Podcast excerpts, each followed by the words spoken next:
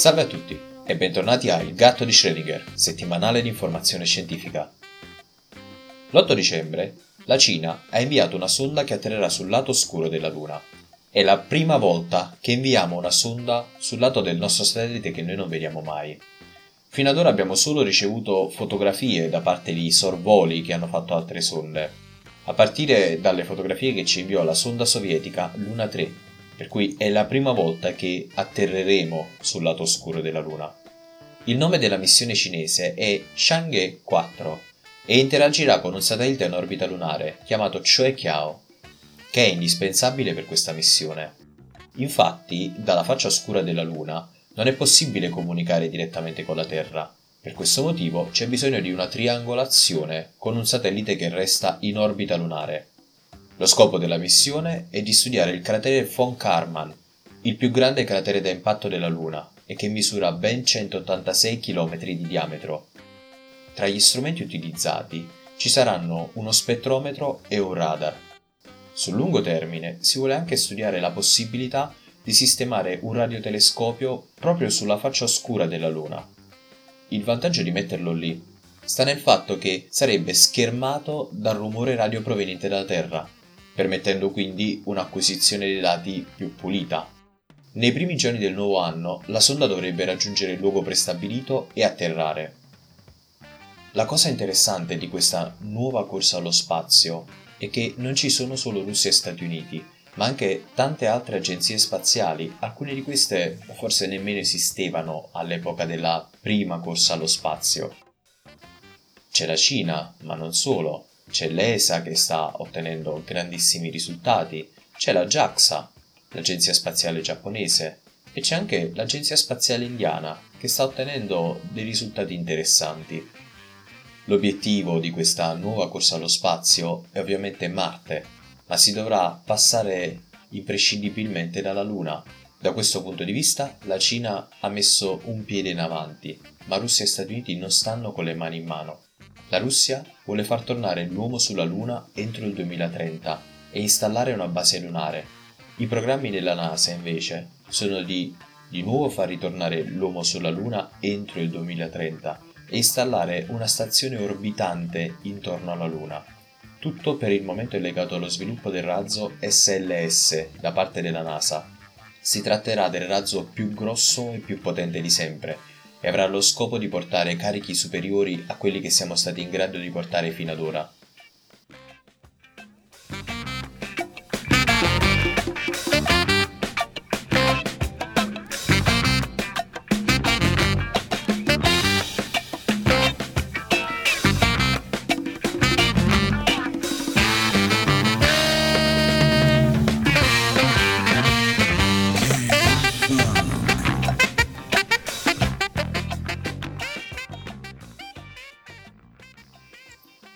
Passiamo alla seconda notizia. È in corso in questo momento la conferenza COP24 a Katowice, in Polonia, che ha il compito di definire le regole di attuazione degli accordi di Parigi del 2015. Nello specifico, si sta cercando di arrivare a un libro guida condiviso tra le parti che diventerà attivo dal 2020. A questa conferenza partecipano oltre 30.000 delegati da tutto il mondo, che devono stabilire quali sono, in modo concreto, le azioni da intraprendere per contenere l'aumento della temperatura entro i 2 gradi centigradi in più rispetto all'era preindustriale. COP, tradotto dall'inglese, sta per Conferenza delle Parti e si tiene annualmente dal 1992, quando ci fu il Summit della Terra di Rio de Janeiro. Nel 92 non vennero posti limiti obbligatori alle emissioni di gas serra, ma vennero istituite le conferenze COP da cui sono nati dei protocolli, come ad esempio il famosissimo protocollo di Kyoto, che è diventato poi attivo nel 1997. In totale alle COP partecipano 189 paesi del mondo. Mettere insieme tutti questi delegati è molto complesso ed è ancora più complesso portarli a ragionare su un terreno condiviso, perché le esigenze e le possibilità sono estremamente diverse. In questi anni si è creata ad esempio una grande spaccatura tra i paesi industrializzati, che hanno causato la maggior parte dei danni che abbiamo oggi, ma che sono anche stati i primi ad avere avuto a disposizione tecnologie avanzate e quindi a non affidarsi più o comunque ad affidarsi molto meno a fonti energetiche molto inquinanti, come ad esempio il carbone. Ci sono poi i paesi in via di sviluppo che hanno avuto un impatto sui danni attuali relativamente contenuto.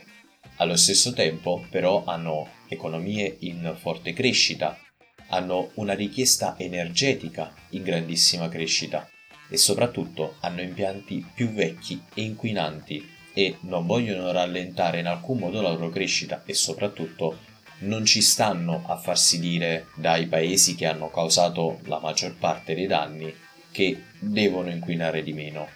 Infine poi ci sono i paesi poverissimi che ovviamente non hanno le infrastrutture e non hanno i soldi necessari per avere uno sviluppo dell'energia rinnovabile.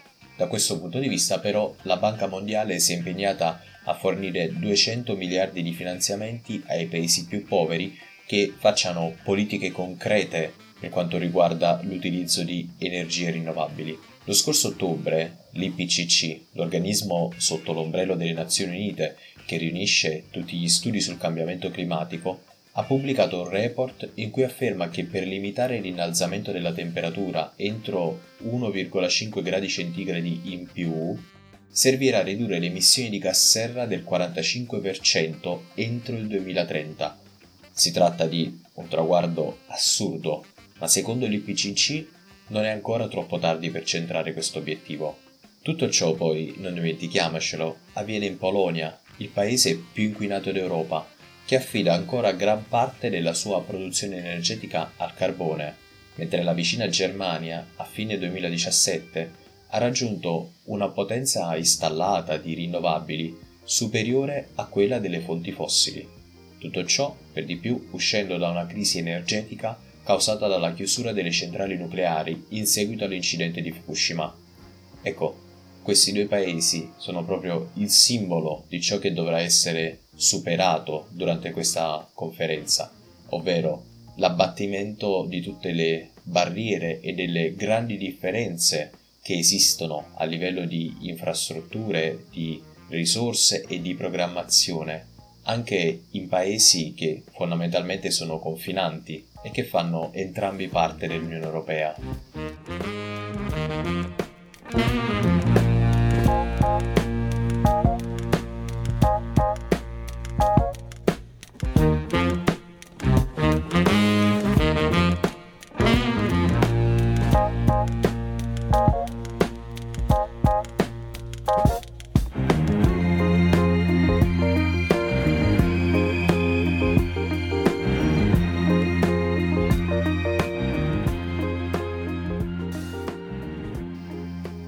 Infine ritorniamo di nuovo allo sconvolgente annuncio della nascita delle due bambine geneticamente modificate, non per parlare del fatto in sé, ma delle sue conseguenze.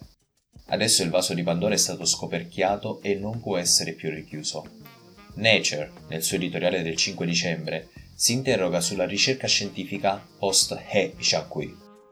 Abbiamo visto nelle scorse puntate che ciò che è avvenuto pone un serio rischio per la ricerca scientifica in quanto le regolamentazioni potrebbero diventare molto più restrittive, bloccando o facendo arretrare la ricerca scientifica per molti anni.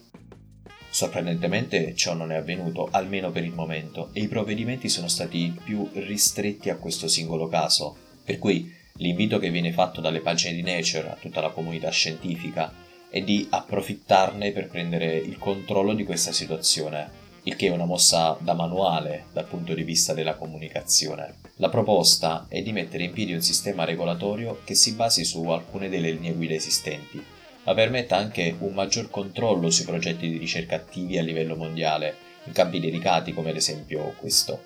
L'auspicio è che questo sistema regolatorio venga poi preso ad esempio quando verranno fatte nuove leggi sul gene editing, Arrivando al concreto, ciò che Nature propone è un registro mondiale o nazionale tenuto dai governi o dalle compagnie che finanziano la ricerca, dove poter registrare gli studi preclinici che coinvolgono la ricerca sugli embrioni.